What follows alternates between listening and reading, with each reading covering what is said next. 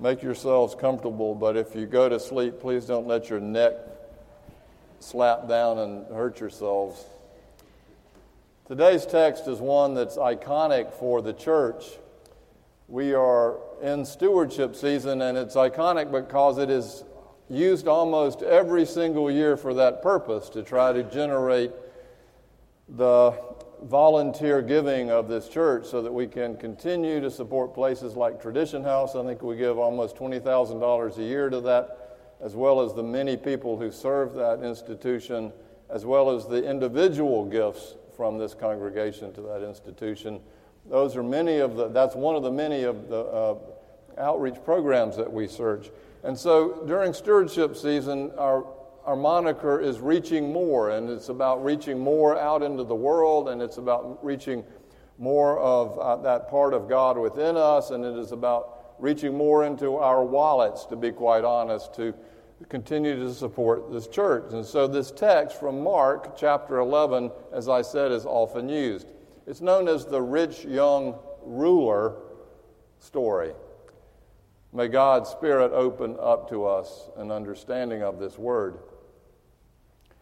As Jesus went, um, by the way, I'm using the message version, version, so if you're reading along, it's not the exact translation. As Jesus went out into the street, a man came running up, greeted him with a great reverence, and asked, Good teacher, what must I do to inherit eternal life? Jesus said, Why are you calling me good? Only God is good. You know the commandments don't murder, don't steal, don't lie don't commit adultery, honor your father and your mother. He said, Teacher, I have met the commandments ever since I was a youth, kept them all. Jesus looked him hard in the eye and loved him. He said, Then there's one thing left. Go sell whatever you own and give it to the poor all your wealth will then be heavenly wealth, and then come and follow me. The man's face clouded over. This was the last thing he expected to hear, and he walked off with a heavy heart. He was holding on tight to a lot of things and not about to let go. Looking at his disciples, Jesus said, Do you have any idea how difficult it is for people who have it all to enter God's kingdom? The disciples couldn't believe what they were hearing, but Jesus kept on. You can't imagine how difficult. I'd say it's easier for a camel to go through a needle's eye than for the rich to get into God's kingdom. The disciples were back on their heels. If you're rich, if you're strong, if you have power, you are blessed by God.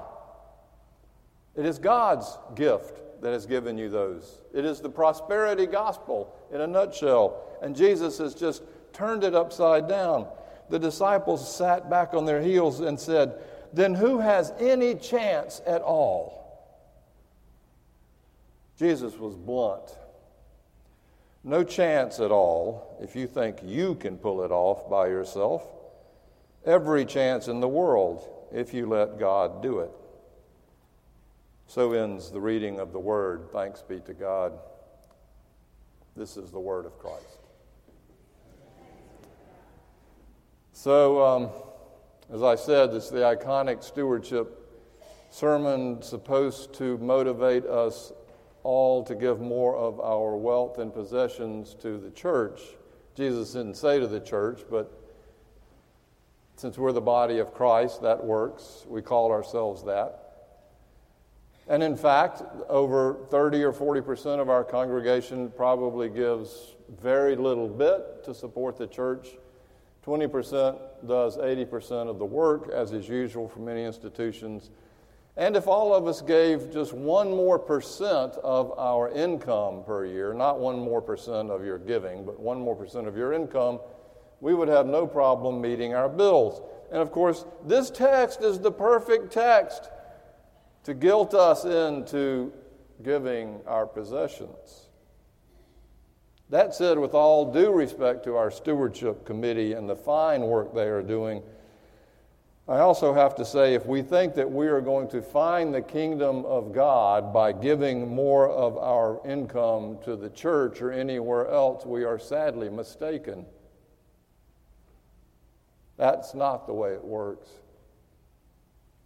In fact, if we think God works that way by keeping score like that, then the only way we will find eternal life is, like Jesus said, give it all, every last penny that's what he said to the man who was keeping score. Mark ingeniously weaves this story in and out. You like the man immediately. He runs to Jesus. He's a man of power and wealth. Men of power and wealth in those days didn't run anywhere. People ran to them. They walked slowly. It's a sign of their power. Yet the story shows Jesus running to, I mean, the man running to Jesus and falls at his feet. He's looking for the same thing we're looking for. He was looking for meaning and purpose and joy, the kingdom of God.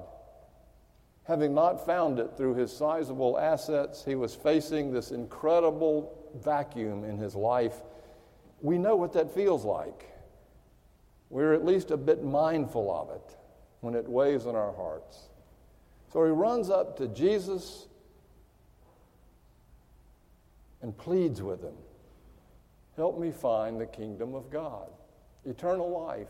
He's not talking about heaven, he's talking about that experience of the gospel, that experience of God's presence now in his life. That's what he's asking for. You got to hand it to him. At least he's running after something. He's chasing after something. At least he knows he's in a vacuum. I have a friend, for 40 years, he has never changed. Same place he sits in church, always drives a Chevy, votes in the same party across the line, same house for 35 years, same breakfast every morning, Cheerios, he never even puts fruit on it. He's never changed his mind, never said he was sorry, just sits in his old tattered chair watching the same news channel night after night to confirm what he already knows. Never goes anywhere, never gets out of his comfort zone. This is not the kingdom of God. This is hell. He is stuck and frozen in fear. This man, at least, is chasing after something, he's moving.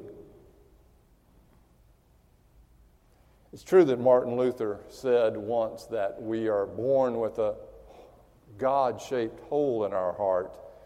And this man obviously was feeling that. That story of Martin Luther reminded me of when we gave, uh, had an auction for the youth in my church in Atlanta. And one of our wise elders, and I mean that in a not so nice term. He was a good friend of mine, but he said, Okay, Steve, put your money where your mouth is. For part of the auction, let people buy the subject that you're supposed to preach on.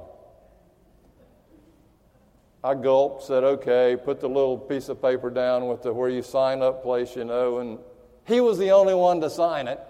I think he, I think he pledged five dollars and, uh, and his subject was donuts. So um, I said it was wise. I had to struggle with what I was going to preach on donuts, and then it helped me remember that when I was in sixth grade in safety patrol and my father was taking me to meet the bus in Charlotte, we stopped by Krispy Kreme and he bought me a dozen Krispy Kreme donuts right off the the, con- the conveyor belt, you know, the, the original ones with the hole in it. And, and, uh, and I knew that I had like 10 minutes to get to the bus. And if I got on the bus with 12 donuts, I'd probably get to eat one of them. So I snarfed nine of them down as fast as I could, gave one to my dad, and went on the bus with two left one for my best friend, the other for my girlfriend, who was my girlfriend, but I was not her boyfriend. and so, but those nine donuts felt like an anvil in my stomach. I was sick for three hours. And the point is, isn't that what we do with all our possessions? We gulp them down, we snarf them down, we stuff ourselves with them, and when we do that, it only makes us sick in the end when we are out of moderation. We think it will fill us up, but no, the hole in the donut is the hole in our heart. The only thing that fills that up is the presence of God, the presence of God's kingdom. So he sees Jesus and he runs up and kneels before him, desperate for something. And Jesus, knowing who he was, and at least knowing what he was looking for, started playing his game. He is a numbers man, he keeps score. He has earned his way all the way through life. Jesus says, Okay, you're a scorekeeper, then keep the commandments. Blah, blah, blah, blah, blah. I've done all that. Jesus looks at him lovingly. I'm not sure if he looked at him lovingly because he knew the man was like living in la la land, that he's been able to keep that, that or if he looks at him lovingly because he saw in him everything that we are, we think we are following the law, whatever, he just looks at him and loves him. And what seemed must have been seemed like an eternity. Well, you're a scorekeeper. Jesus then says, Sell it all, give it up, follow me, then you will find what you're looking for. Ouch. The passage says his face fell, like those emoticons, you know, with the really sad looking face. The cost, his whole body fell. The cost was too high for him to change. And so he had, he had to stand up and walk away with a heavy heart. Knowing it was a teaching moment for his disciples, he turns around and looks at his disciples and says to them, Do you know how hard it is for people who have, who have many possessions to enter the kingdom of God? And they're just, like I said, dumbfounded because if you have many possessions, that means you already have the kingdom of God. And they said, If this man can't be saved, who can? And Jesus says, the great punchline in the Gospels for all of us what's impossible for us is possible for God. It is the great aha for even this man who walked away crestfallen because he couldn't meet the cost, too would find the kingdom of heaven if it is God's will. What is possible for God is impossible for us. That's the good news. And he pulls the rug out from every single one of us who likes to keep score about how good we are in our religious duties, ways that we inevitably think we find God's blessing. I have to say that of all the good things that Riverside does, which is enormous, people, you just don't know what this church does. We and I am just as guilty with this scorekeeping mentality. What a great choir we have, and what a great organ we have, and what a great school we have, and what a great youth group we have, and what good works we do, and I hope we can get a get a gym and a family life center, and all ways that we can keep score. You know, that, that's one of our blind spots. We are an we're an alpha dog church. And I can see it in you because I can see it in me. Because I'm an alpha dog person too. And I know how much I keep score, but deep down in our heart of hearts, we know that no matter how much scorekeeping we keep, there is still this hole that cannot be filled by what we do. We're dying of thirst in a monsoon. And Jesus will play along. If that's what we want, He'll play along. He lets us go along in the scorekeeping life as long as we want. He just tells us if you really want to know what it takes, sell everything. If that's the way you want to live, if you want to keep score, and follow me. And what he knows is that the existence of the kingdom of God is already with us. It is already completely, fully with us. It is pressed down. It is flowing over. It is everywhere, all around us. There's nothing we can do there's nothing we can earn. It's God's grace and love, completely and fully given at hand now. And our, and, and our ability to live into that, to claim that, to, to embrace that is what enables us then to experience that. We don't earn it, it's unearnable, it's freely given. I just got back from my beloved fishing trip. You know, I'm not here last week. I didn't preach. It's my favorite thing to do, and I discovered that it's one of my possessions I do not want to give up. I look forward to it every single year. And when the hurricane went through, we're all online looking at all the stuff. Are we going to make it or not? Are we going to get there or not? And everybody's freaking out. And we finally did get there. And it's always about the one who catches the biggest fish scorekeepers, or the one with the most spots on it, we're surf fishing for drum, red drum, gets to sleep in the master bedroom next year. I've never won it, 11 years. I'm now tied for first place, 44 inches, but I'm not a scorekeeper. So, if I were going to say the parable, uh, Jesus' words, I would say instead of it's you know, more difficult for a camel to get through an eye of the needle than in the kingdom of God, I'd say it's more difficult for a 44 inch red drum to get through the eye of a number three circle hook. It's a fishing metaphor. It's not the fish. It's not who catches the fish. It's not the size of the fish.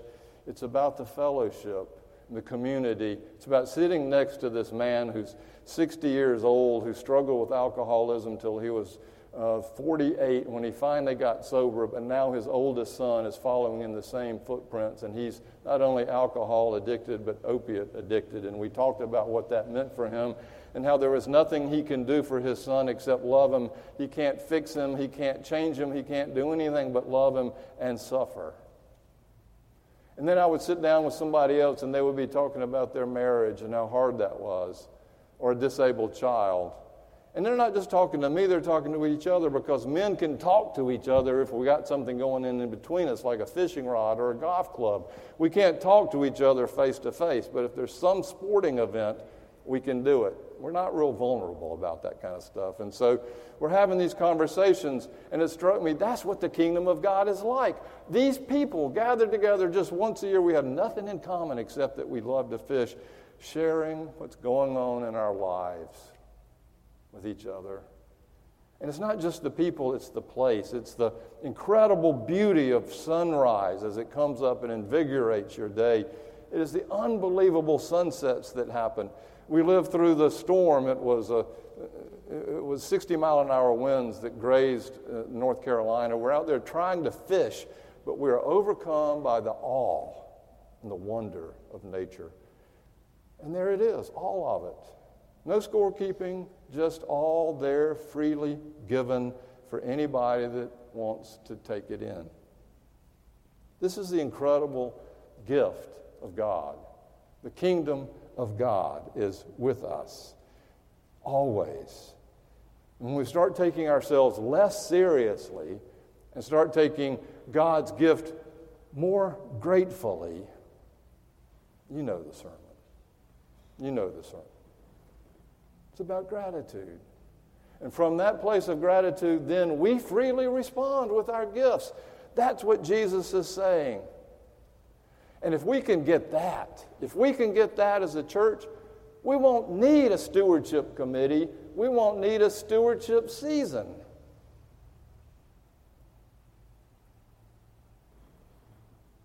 Right here. Quit running after it. It's here. Amen.